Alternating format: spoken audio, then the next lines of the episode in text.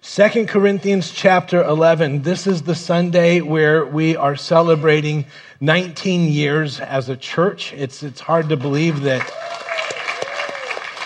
that, that we've been here this long. You know, 19 years ago, to, to say 19 years, 19 years ago, it's like nothing lasts 19 years. It was like this, this eternity, you know? And so to, to be here at 19 years into, I never did anything for 19 years. And uh, so, so, you know, and on the one hand, it seems like yesterday, and on the other hand, it seems like, you know, 19 years ago. Lots, lots changed, and uh, I, I went, you don't know, but when we started the church here, I had really long hair, it was great mullet, and uh, which I'm hoping comes back in sometime. Do it. There you go and and uh, and and uh, I didn't have gray hair. I might have put on a few pounds over the last 19 years. I gained a human. So, uh, anyways, but you know, I, I, thought because we're celebrating 19 years uh, th- this this week, and you know, what a journey, what a journey it's been, and it, and it continues to be. And I, I wouldn't I wouldn't want to do anything else. I love being being here. I love being the pastor of this church. Love you guys. And I, I, thought that we'd do something today. We've been in Second Corinthians, and I thought maybe we'd skip ahead to chapter 11. And uh, the reason for that, because it's our 19th anniversary, but uh, to talk about some of the things of why we do what we do and how we do what makes us u- unique as a church. And, and uh, you know, here, here's, here's why we do some of these things. Now, as we, as we go through this, there, there are some places here where I have to really guard what I say and how I say it. So you just shoot up a, a quick prayer for me that I say the right words in the right order so I don't create an awkward situation. So much more can be said than what we're going to talk about today, but we're going to give kind of like an, an overview. As we do this, to, to begin with, if you've been around Calvary for any length of time, you'll know that I'm a Bible prophecy fanatic. I believe that you and I live in the most exciting generation the world has ever known. The Bible speaks more about the time period you and I are living in than all of, all of human history. And uh, so I wanted to begin with a, a, chapter or a verse that I've always found very, very fascinating. In the Gospels, Jesus has said some, some very difficult things. The disciples have listened in, and so when they get the opportunity, they come to Jesus privately and they ask him three questions. And I put those there on your outline. They, the disciples come to Jesus and they say, Tell us when, this will be the first question, these things, when will these things happen? And then the second question, what will be the sign of your coming. And then the third question is, and the end of the age. They had rightly paired his coming with the end of the age. So the chapter opens up with those three questions, and then Jesus spends the rest of the chapter answering very, very specifically this is what it's going to look like just before I come back. These are the things that are going to be going on and, and accelerating. Well, one of the things that we read in that chapter is something that we read and we go, yeah, yeah, yeah, but, but, but we forget that it's a sign that Jesus gives. And I often refer to this as the sign we don't really talk about. It's, it's so important that he mentions it two times in different ways in that chapter. But one of the things he says there in, in Matthew 24 is he's talking about here's what it's going to look like. Uh, it says there in verse 11, I want you to underline the word many. Everybody see the word many? Many false prophets will arise and will mislead many. Hopefully, you under, underline that. And the, the reason I say that is Jesus doesn't say a few. Uh, the idea is it's going to be widespread, it's going to be many, and, and sadly, there's going to be many who will be misled by the things that these false teachers, false prophets will be saying. Then later on in the same chapter, once again, he says, For false Christs and false prophets will arise. And that'll be a characteristic just before he comes back. Jesus said it's going to be a problem just before he returns. And false prophets, we find, were a major problem in the early church, so much so that Paul has been writing against false prophets, false teaching, and false teachers for pretty much uh, most of, of this book. I believe that the reason that false teachers are going to be a problem just before Jesus comes back, and they were a problem in the church in Corinth 2,000 years ago will be for the very, very same reason. Now, when we talk about Corinth, one of the things that, that we've mentioned so many times, but Paul is on a missionary journey. He comes to this town of Corinth, which is in Greece. Now, in, in Greece, they were not monotheistic, they were polytheistic. So they didn't worship the God of the Bible as represented in, in the Old Testament at that time. They worshiped a number of different gods. It's there that Paul goes and he begins, uh, he begins a church. And the way that he does this, there in your outline, we notice a little bit about his methodology. It says, So Paul stayed there for a year and a half. Now, I want you to underline this teaching them the Word of God, teaching them the Word of God. When Paul arrives, the first thing that he does is he gathers a small Bible study, which continues to grow, and he teaches them the Word of God. In that case, that would refer to the Old Testament scriptures, the, the, the Hebrew scriptures. And we, we know that because later on, when Paul writes back to them throughout 1st and 2nd Corinthians, he, he continuously refers to the scriptures, the Old Testament scriptures. They were familiar with it because Paul had taught them that. Well, after a year and a half, Paul decides to continue his missionary journey, and as he does, he hands the church off to another pastor. Several years go by, and they've changed pastor one or two times, but the church at some point began to depart from the teaching of the Word of God, which is what Paul focused in on.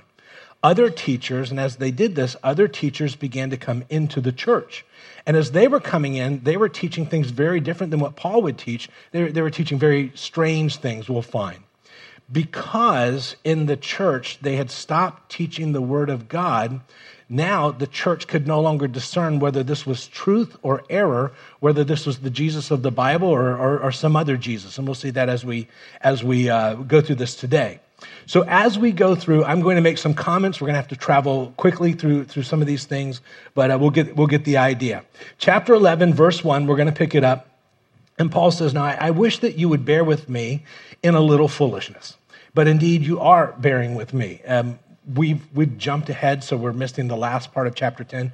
Paul's basically saying, You guys have been listening to all these false teachers, uh, all, all, the foolish things that they're saying. He says, Could you give me a few minutes and listen to me? Is, is the essence of what he's saying. Verses 2 and 3, he says, For I am jealous for you. He doesn't say of you, but for you. With a godly jealousy, for I betrothed you to one husband, so that to Christ I might present you as a pure virgin. And then he says, But I am afraid that as the serpent deceived Eve, and I want you to underline those three words, by his craftiness, your minds will be led astray from the simplicity and purity of devotion to Christ. So when he says, I'm, I'm jealous for you with a godly jealousy, the idea is that you're supposed to be devoted to Jesus. But I see now that you're giving your affection, your attention in this other direction. He says, and I know where that winds up. So I'm jealous for you, not of you, to bring you back. Their listening to the false teachers and the false teachings was causing them to no longer live or operate with a devotion to Jesus. They're now becoming devoted to something else. But then he says, in verse 3, he says, But I'm afraid that as the serpent deceived Eve, and he, he gives a, a very short illustration of something that most of us are familiar with. Even if you don't have a real strong Bible background, you, you kind of know the story. You have the story where God creates Adam and Eve, puts them in the garden, and he says, Now you can, you can eat anything you want in the garden, but there's this one tree in the center. Don't eat the fruit from that tree. Familiar with the story? So then, as the story picks up, the first place that we find Eve is going to be right next to the tree that, that God said, don't eat from. So, there on your outline, I wanted to just uh, give that story real quick and underline a couple of things, and it, it'll help us as we understand what's going on. It says, Now the serpent uh, said to the woman, underline this, has God indeed said, You shall not eat of every tree? Make sure you boldly underline every tree of the garden. Now, did God say you couldn't eat of every tree? Or was it just one tree? Just one tree. Work with me.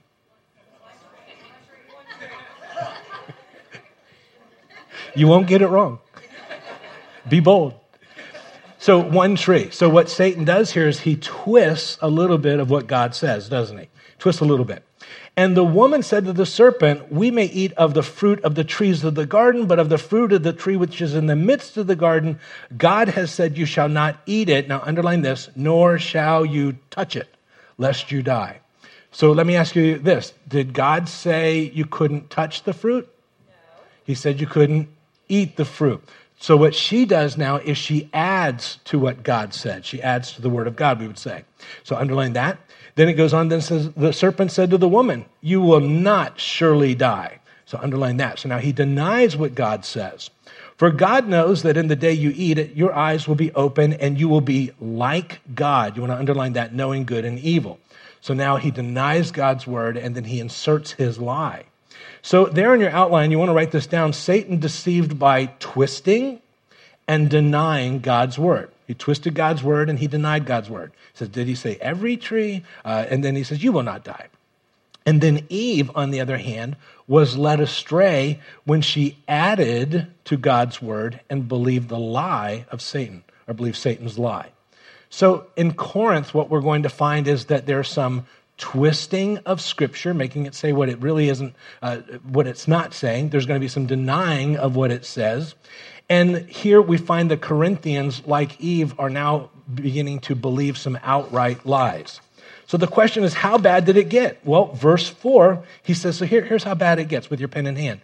He says, I'm, a, um, verse 4, he says, For if one comes and preaches another Jesus, whom we have not preached, or you receive a different spirit, which we've not which which we've not received or a different gospel underline those which you have not accepted you bear this beautifully. So somebody shows up and they say hey this is jesus. You go oh that's great. And they teach whatever teaching and, and, and they couldn't even discern anymore whether this was the truth or, or, or this was something that, that, that was false. So one of the things that you're very familiar with if you've been coming to calvary for any length of time is we always take the opportunity to define first of all who is jesus and so that so just to make sure that we're, we're following the, the right Jesus, 800 years before Jesus was born, Isaiah the prophet, under the inspiration of the Holy Spirit, describes the coming Messiah, the coming Christ, and who he would be. I'm going to use this verse. I could use any of a hundred verses, but I'll use this verse. This verse is pretty much read at Christmas time, probably every church in, in, the, in the world. But here it goes with your pen in hand. For unto us a child is born. Again, this is 800 years before Jesus would be born.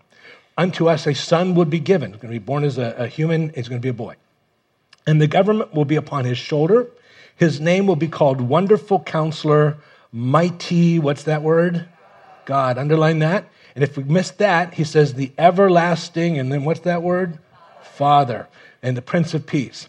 So there it says he would be born, but he wouldn't just be a prophet, he would be the mighty God, the everlasting Father. So this is Christianity 101. It's what divides Christians from every other belief system. So all Christians, you want to write this down, all Christians believe that Jesus is God. All Christians believe that Jesus is God. 2,000 years ago, God came to the earth on, on our behalf. So if you come from a Catholic background, a Baptist, Methodist, Presbyterian, Christ Fellowship, Grace Emmanuel, uh, Generations Church in town here at Calvary, we're all very, very different on, on a number of things, but we are all united in the central teaching that Jesus is God. All Christians believe that Jesus is God. Now, if that's the case, then, then here's what we need to also know. You want to write this down. Everyone else believes that Jesus is not God. So go ahead and write that down. So, it, whether it's Jewish people or, or, or, Muslims, Buddhists, or even atheists, they're very, very different in a lot of things, but they all agree that Jesus is not God. So, there are those, and that, that's very clear, but then there are those who will attach themselves and they'll say, but we're Christians. And, uh, but when you look, you realize that they do not believe that Jesus is God. So there you are, you're at your house. And I know you've heard me say it before. You're at your house and it's Saturday morning and they come walking up your driveway. It's the Jehovah's Witnesses. You've done everything you know to do. You've turned off your lights, you've hid behind your couch. But they know you're in there. So they knock on the door and they're not going away until you open the door. You finally open the door, you get into a conversation and you say, Well, who is Jesus? Is Jesus God? They would say, No, Jesus is not God. So, well, who is Jesus? Well, they would say Jesus is Michael the archangel, but he is not God. He was Michael the archangel. He came to earth. Is Jesus, and now he's gone back, but he is not God. That would be another Jesus. That makes sense? So, two young men show up on your, your house. They're very well dressed. Uh, they're riding 10 speeds. They call them elders, but they're only 19, and they're very, very nice. they, they, they knock on, on your door. And they say, We're here to talk to you about the Church of Jesus Christ of Latter day Saints. And uh, you sit down and say, well, well, is Jesus God. They say, No, we, we don't believe that Jesus is God. Well, what do you believe? And they said, Well, here, here's how it works.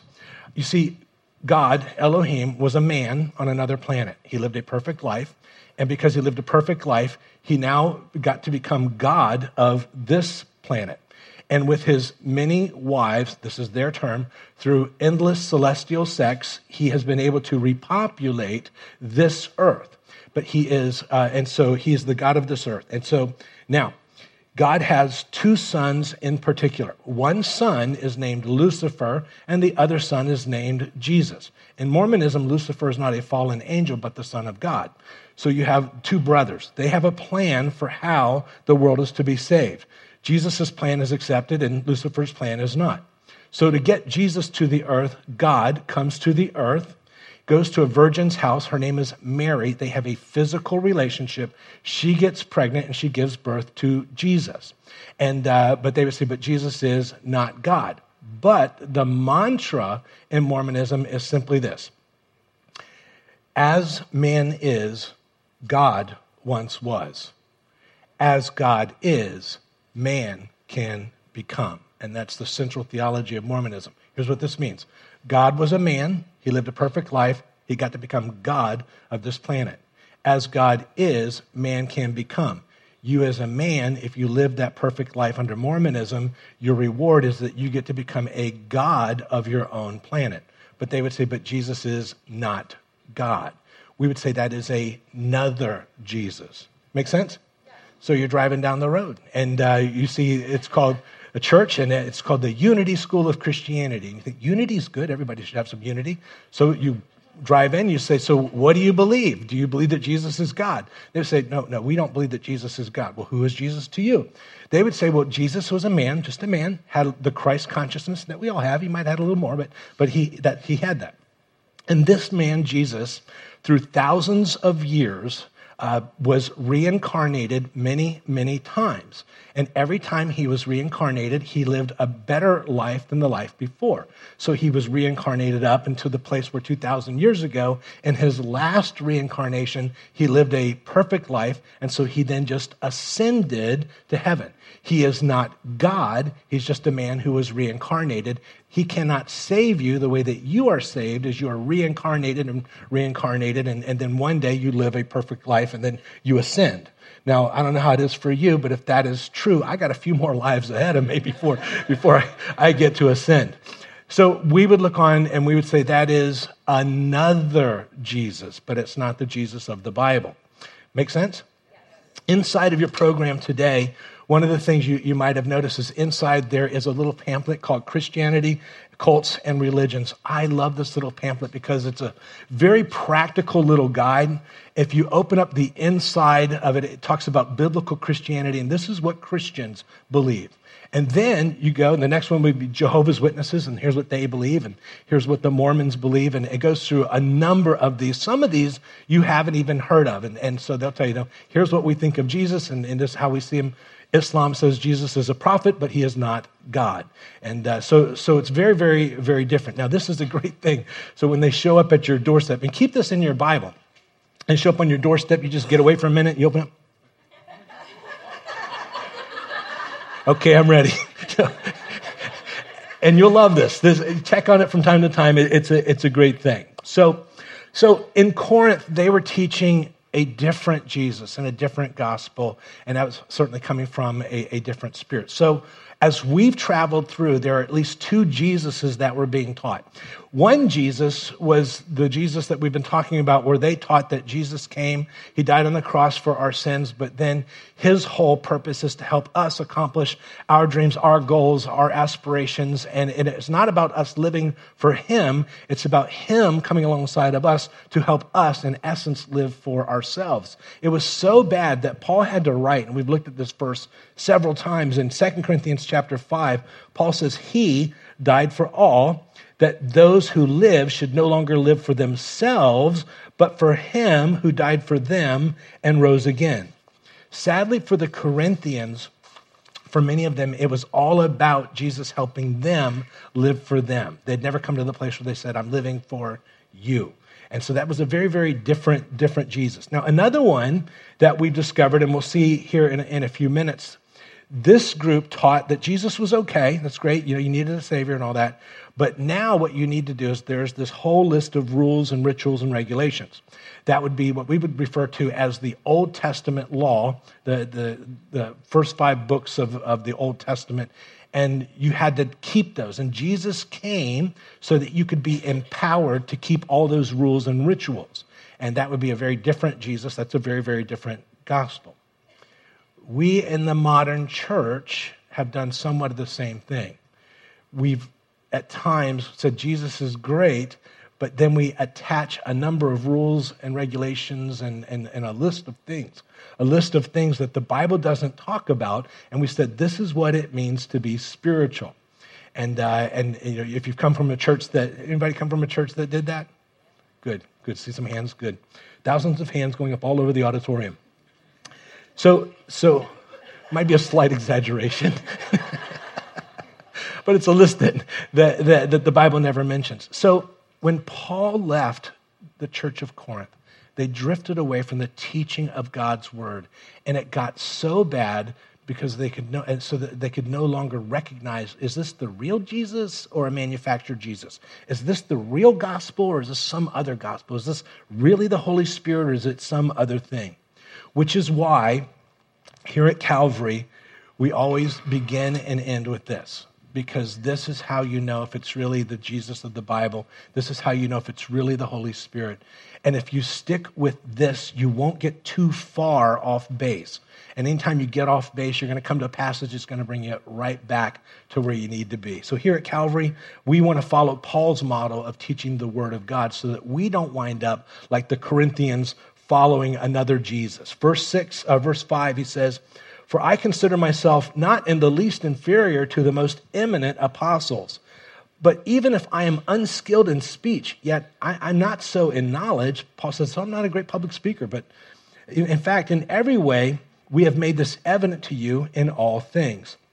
Now, when he says in, in my Bible, says the most eminent apostles there in uh, verse 5, I love how the NIV translates it, and I put it, put it there in your outline. He says, but I do not think that I'm in the least inferior to those super apostles. The false teachers considered themselves to be super apostles. Paul's just going to call them false teachers, false apostles. And we'll talk about that in a few moments. So, if they were false apostles, what would they be doing? And false teachers, what, what is something that they would be doing? You know, speaking of that and uh, talking about Paul, saying Paul's not that gifted as a speaker. Well, I want you to notice, and we're going to pick it up in verse 7. I'm going to give you the punchline and we're going to unpack it. The punchline here is this write this down.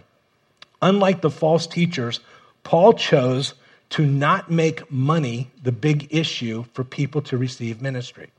Paul chose to not make money the big issue for people to receive ministry.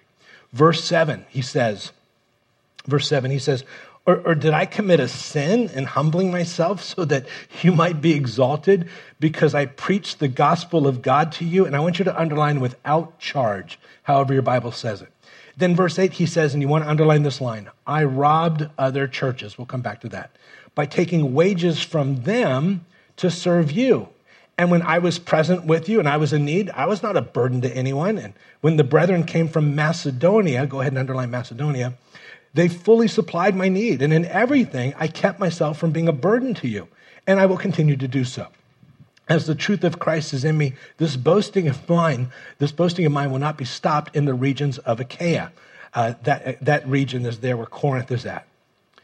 As you and I have traveled through 1 Corinthians and 2 Corinthians over the last year, several times Paul has referred to the fact that when he was there in Corinth, he taught the people to put God first in their finances, of something that he taught. Uh, but sadly, the Corinthians, they, they never got around to developing the, the, reputation of being people who actually supported the ministry. And, and so Paul had to make the decision, which he made. The decision was to continue ministering to the people regardless of how they responded financially. Apparently, it got so bad that the churches of Macedonia heard about it, and so they sent money to, to help support Paul so he could, con- he could continue to minister. Paul says, I robbed other churches. when he says, I robbed other churches to minister to you, the idea is that Paul was always supported by a church. It just wasn't the Corinthian church. And so he says, I robbed other churches. The idea is it was robbing them because that was the money that was supposed to do ministry in their church and, and not to do ministry in this church. This church was to support this, this church. The, so, so he says, so, so, so I did that, and, and I, I never made money the, the, the main issue of ministry. On top of that, the false teachers who had come in they used the common method that the philosophers were using as far as fundraising. If you were a philosopher in that day and you were going to go and give your spiel, you know, your, your philosophy, you were going to teach that, you would charge admission to come in and hear what you have to say. And so the false teachers followed that plan. So what this would mean would be the if you were considered to be a really top-notch philosopher, everybody would know it because you'd be charging more than anybody else. And the idea would be, would be that what you're saying is ob- obviously very, very valuable. And so they were turning on Paul and saying he doesn't charge for anything. He, he must, not, must not be all that much of an apostle, must not be all that much of a, of a, um, you know, a teacher or, or, or an apostle. Verse 11, he says, Now, why? Because I do not love you? That I did it this way? God knows I do. But what I'm doing, I will continue to do so that I may cut off the opportunity from those who desire an opportunity to be regarded just as we are in the matter about which they are boasting. They were boasting about how great their ministry was and how much they were able to charge for their ministry, at the same time, uh, diminishing Paul's ministry because he didn't do that. Um, so, so, for that reason, here at Calvary, as a church, we have always chosen to be like Paul. We teach on putting God first in our finances. And when we come to it in the Bible, we, we talk about it, we teach it. But we've also chosen to never make money the main issue as far as receiving ministry. We've always chose to just freely give ministry to whoever needed it and not attach that to it. Here at Calvary for the past 19 years, We've chosen to just simply put boxes in the back of the auditorium. And we, we don't mention it week after week. We just, whenever we come to it in the Bible and it's talking about it, then we talk about it. But we put boxes in the back, and God is always taking care of this church. Now, because we are a church that teaches on putting God first, we would call that tithing. Because we teach on it, it's something that we practice. So since day one, 19 years ago, of everything that comes in financially, the first 10% has always gone out to missions, to support missionaries, benevolence needs within the congregation, and outreach, reaching, reaching our community. We've always done that. We teach it, we practice it, we think it's important, but we never make, we never make money the big issue as far as ministry is concerned. Make sense? So that's why we do what we do. Verse 13, he says, he says, now, Paul's going to tell us what he really thinks. But such men are false apostles, deceitful workers, disguising themselves as apostles of Christ. And no wonder, for even Satan disguises himself as an angel of light. Therefore, it's not surprising if his servants also disguise themselves as servants of righteousness, uh, whose end will be in accordance with their deeds. Paul is writing to a church and he's writing about what's going on in the church. So, Paul's observation there in your outline, you want to write this down. His observation was that in some cases, Satan's servants were in the pulpit. They were in the pulpit. And they're acting as apostles claiming to represent the Lord. I mentioned Matthew 24, where Jesus said false teachers, false prophets. But in Matthew, uh, Matthew 7, notice what he says. He says, Beware of false prophets who come to you in sheep's clothing, but inwardly are ravenous wolves.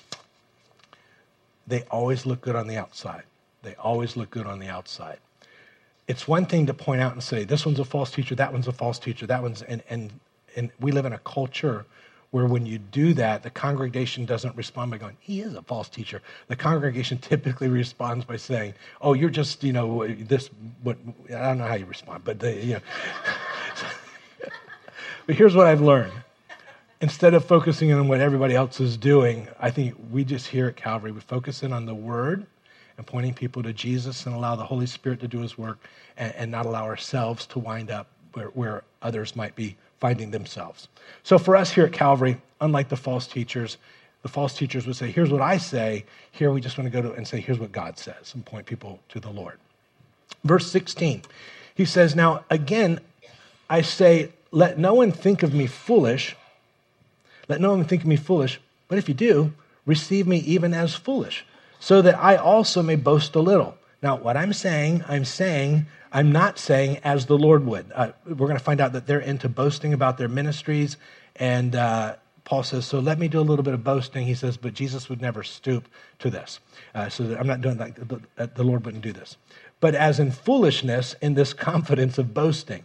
Since, um, and I've, in my Bible, it says it like this since many boast according to the flesh, he says, I will boast also. We'll talk about his boasting in a minute. The false teachers were coming in and they were promoting themselves. They were boasting about themselves he says, as the world would. They, they were promoting themselves like anybody in the world would promote their thing. So the best way, I got to be very careful how I say certain things here. Um, send up a quick prayer that I say things in the right way, just real quick. But if you've ever seen some of the advertisements eh, eh, that then they, they kind of go something like this as they boast about themselves. Come hear the anointed, empowered teaching of Dr. Reverend Evangelist pastor, on and on, and then they say their name, and then they say under the anointed, you know, this, that, that will be healing the sick, raising the dead, kicking down the gates of hell, and then you know they show the video that goes with that, and they're they're like going through the audience, you know, and just you know all this stuff and striking major preaching poses and that sort of thing. My all time favorite is when they take off their coat and they swing it around like this, and they do this, and the whole section falls down. And I just want to say, if we could just do that one time in my ministry, I would feel complete.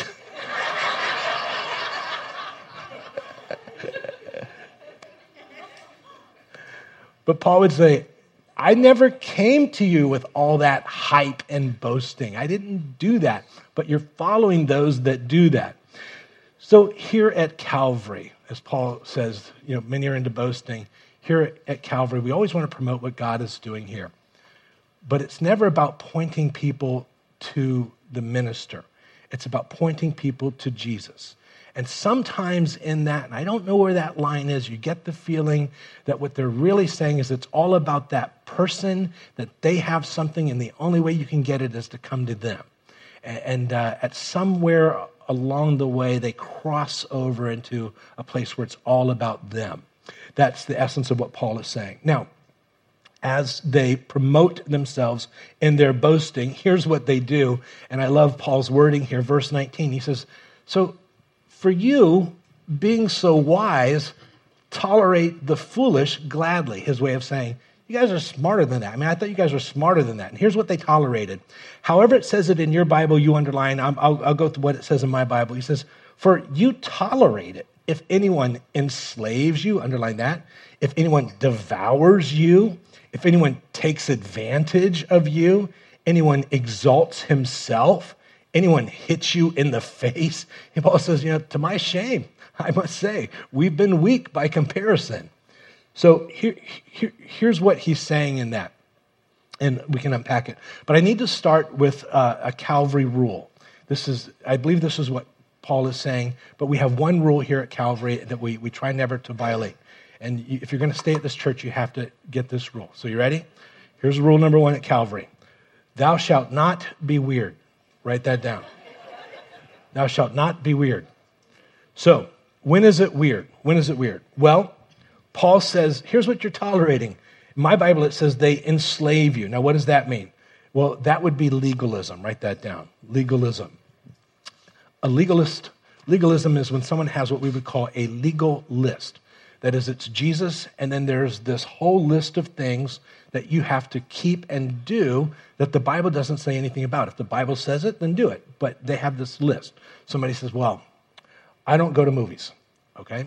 Um, another says, well, I, I, go to movies, but I only go to G movies. Someone says, well, I go to PG, but I, I don't go to PG 13. And someone says, well, I, I go to PG 13, but I don't go to R. And, and so they have this list. And if somebody goes one level beyond you, then you go, well, I'm more spiritual than you. And the Bible has nothing to say about those things. And so here at Calvary, we do not start with a legal list. You, you follow the Lord, you pray, you've got God's word, and, and uh, you know, there you have it. So the second thing says they, they devour you. They devour you. And I'm going to suggest here that that's not feeding, but fleecing the flock. Not feeding, but fleecing the flock. Always trying to get something from you. Here, here, at, here, here at Calvary, our big question isn't what can we get from you, but we always ask, how can we be a blessing to the congregation that God has brought here? We always want to start with that. Then it says they take advantage of you, number three. And, and I would suggest that they're using their position for personal gain. Personal gain. They're not pointing you to Jesus, they're pointing you to themselves. And then it says they exalt themselves. The idea is that they promote themselves in such a way that they are more spiritual than the rest. And because they're more spiritual than the rest, that they have it. And uh, if you stick with them long enough, you might get some of it. And then you, you can always tell that they're exalting themselves when you try to question. And if you've ever seen this on, on, on television, uh, I've seen it quite a bit years ago. But, but uh, when anytime somebody disagrees with them, the common response, there's one verse they all use. It's this verse here on, on your outline from 1 Samuel. It says, For who can stretch out his hand against the Lord's anointed and be without guilt? And what they'll say is, You sure you want to question the Lord's anointed? Has anybody ever been in an environment like that? Yes? Did we go to the same church? so if you've ever been in that, that environment, now, now it, you know, the thing is, who said you're the Lord's anointed? The reality is, Paul might just be calling you a false teacher. Now, I'm, I'm going to say this. If you have to tell people that you're the Lord's anointed, you're probably not. That makes sense? So, uh, just, unless it's me, okay, then. then Amen. yeah, yeah, yeah. All right, here's my favorite. Um, they hit you in the face. Verse 20, the very last line. They hit you in the face. Some of your Bibles might say they slap you in the face, however it says it. When you read a commentary on this, the, the, the, commentary will say Paul's talking about church and what goes on in the church. So it's not like the pastor walks by and he punches you in the face. That's not the idea. So, but they'll say it, it's, it's more like this. Uh, when church is a weekly beating, how many of you grew up in a church where it was a weekly beating? and you're still in church. Isn't that great? I, I had a, was in a church, and uh, there's one of the guys that attends our church, and um, he, we grew up in the same church. And so I, I, talked about this, the weekly beating, and he came up after me and says, Were you talking about so and so? I said, Yeah, I was. he goes, I knew it. I knew it. Because it was. It was. You know, you come to church every week, and, and it's the weekly beating, and they make you feel wretched about yourself. Now, I don't know about you, but I need no help feeling wretched about myself. I wake up feeling wretched pretty much every day. So, so it takes me a little while to get out of it. But here at Calvary, our desire, our heart is to be like Paul. Notice what Paul said back in 2 Corinthians, uh, first chapter. He said, Not that we lord it over your faith, but are workers with you for your joy, for in your faith you are standing firm. So here at Calvary, we always want to be a resource, uh, but you we want to share with you for your joy as you walk, as you grow. If we can be a resource, great. But we're here to teach God's word. We're not here to give the weekly beating. So, now, because Paul didn't do those things, and you want to write this down, they confused meekness with weakness. Meekness with weakness. Verse 21, he says, Paul, he, he says it, he goes, Well, to my shame, I must say that we have been weak by comparison. And what Paul is, Paul's using some, some sarcasm but Paul's saying, you know what? When I came there, I was an apostle and I brought you the word of God and I showed you, and I never did any of those things because that's what false teachers do, not, not, not what true teachers do. Verse 21, he says, To my shame, I must say that we've been weak by comparison, but in whatever respect anyone else is bold, I speak in foolishness. I am just as bold myself. Then he's going to tell us who they are. Are they Hebrews? So am I. Are they Israelites? So am I. Are they descendants of Abraham? So am I.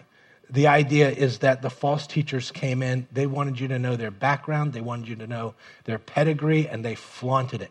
And Paul said, I could do all of that, but I never did that. I never did that in any, any way. Verse 23, he says, Are they servants of Christ? And he says, Well, I, I speak as if insane. He says, But if so, I more so. And here's why. He says, In far more labors and far more imprisonments, beaten times without number, often in danger of death. Five times I received from the Jews the 39 lashes. Now, the 39 lashes would be they would tie you up, they would strap you so that your arms were, uh, uh, you were extended. They would take the whip and they would whip you. And they would do that in such a way that it would pull literally the flesh and the muscle off of you, and you'd be bleeding profusely. It's not something that took a couple of days to get over. It took months to get over that. He says, I've been through that several times. He says, Three times I was beaten with rods. Once again, if you've ever heard of the process that they use in other parts of the world called caning, where they tie you and they take the cane and they hit you to the place where you are completely opened up and your muscles are, are exposed. And again, those aren't things that you get over in a week or two. It takes months, and some people never get over them.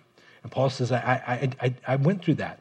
He says, once I was stoned, and it's not talking about your college experience. He says, three times, three times I was shipwrecked. A night and a day I've spent in the deep. I, have been on frequent journeys and dangers from rivers, dangers from robbers, dangers from my countrymen, dangers from the Gentiles, danger in the city, dangers in the wilderness, dangers on the sea, dangers among false brethren.